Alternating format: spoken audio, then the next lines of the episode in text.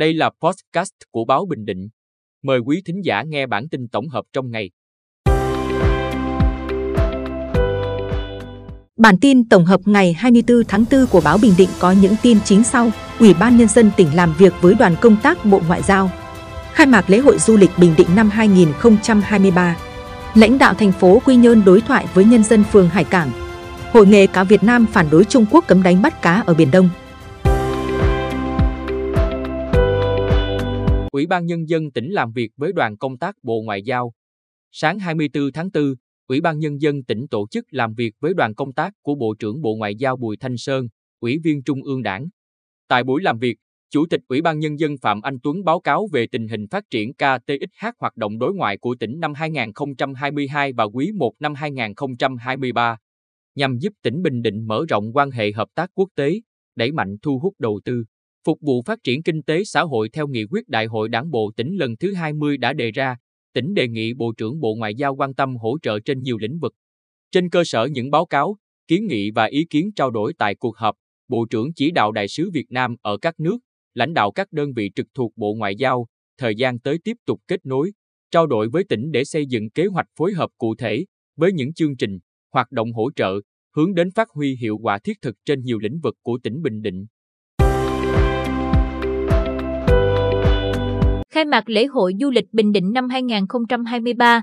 Lễ hội du lịch Bình Định năm 2023 với chủ đề Quy nhân thiên đường biển rực rỡ sắc màu sẽ khai mạc vào lúc 20 giờ ngày 29 tháng 4 tại quảng trường Nguyễn Tất Thành với chương trình nghệ thuật đặc sắc và có sự tham gia của nhiều ca sĩ nổi tiếng như Eric, Bích Phương, Cara Phương, rapper DRBM, nhóm Giờ Gơn, nhóm Ngũ Cung. Đáng chú ý là màn bắn pháo sáng kỹ xảo tầm thấp sau khi kết thúc chương trình nghệ thuật. Lãnh đạo thành phố Quy Nhơn đối thoại với nhân dân phường Hải Cảng.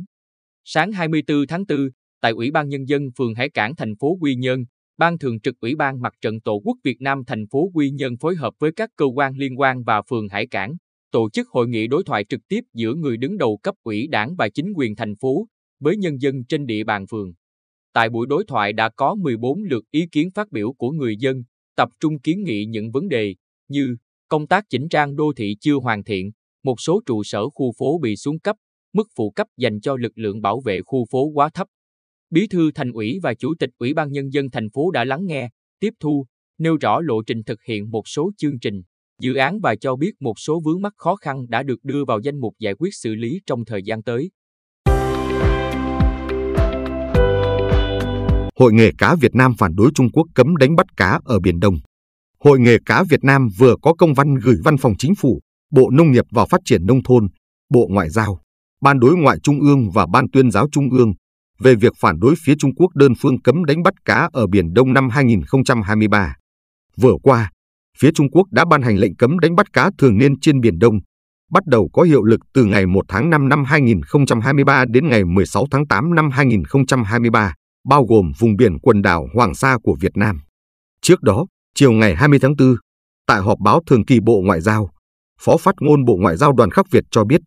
lệnh cấm đánh bắt cá này đã xâm phạm đến chủ quyền của Việt Nam đối với quần đảo Hoàng Sa, quyền chủ quyền, quyền tài phán của Việt Nam đối với các vùng biển, vùng đặc quyền kinh tế được xác định theo Công ước của Liên Hợp Quốc về luật biển năm 1982.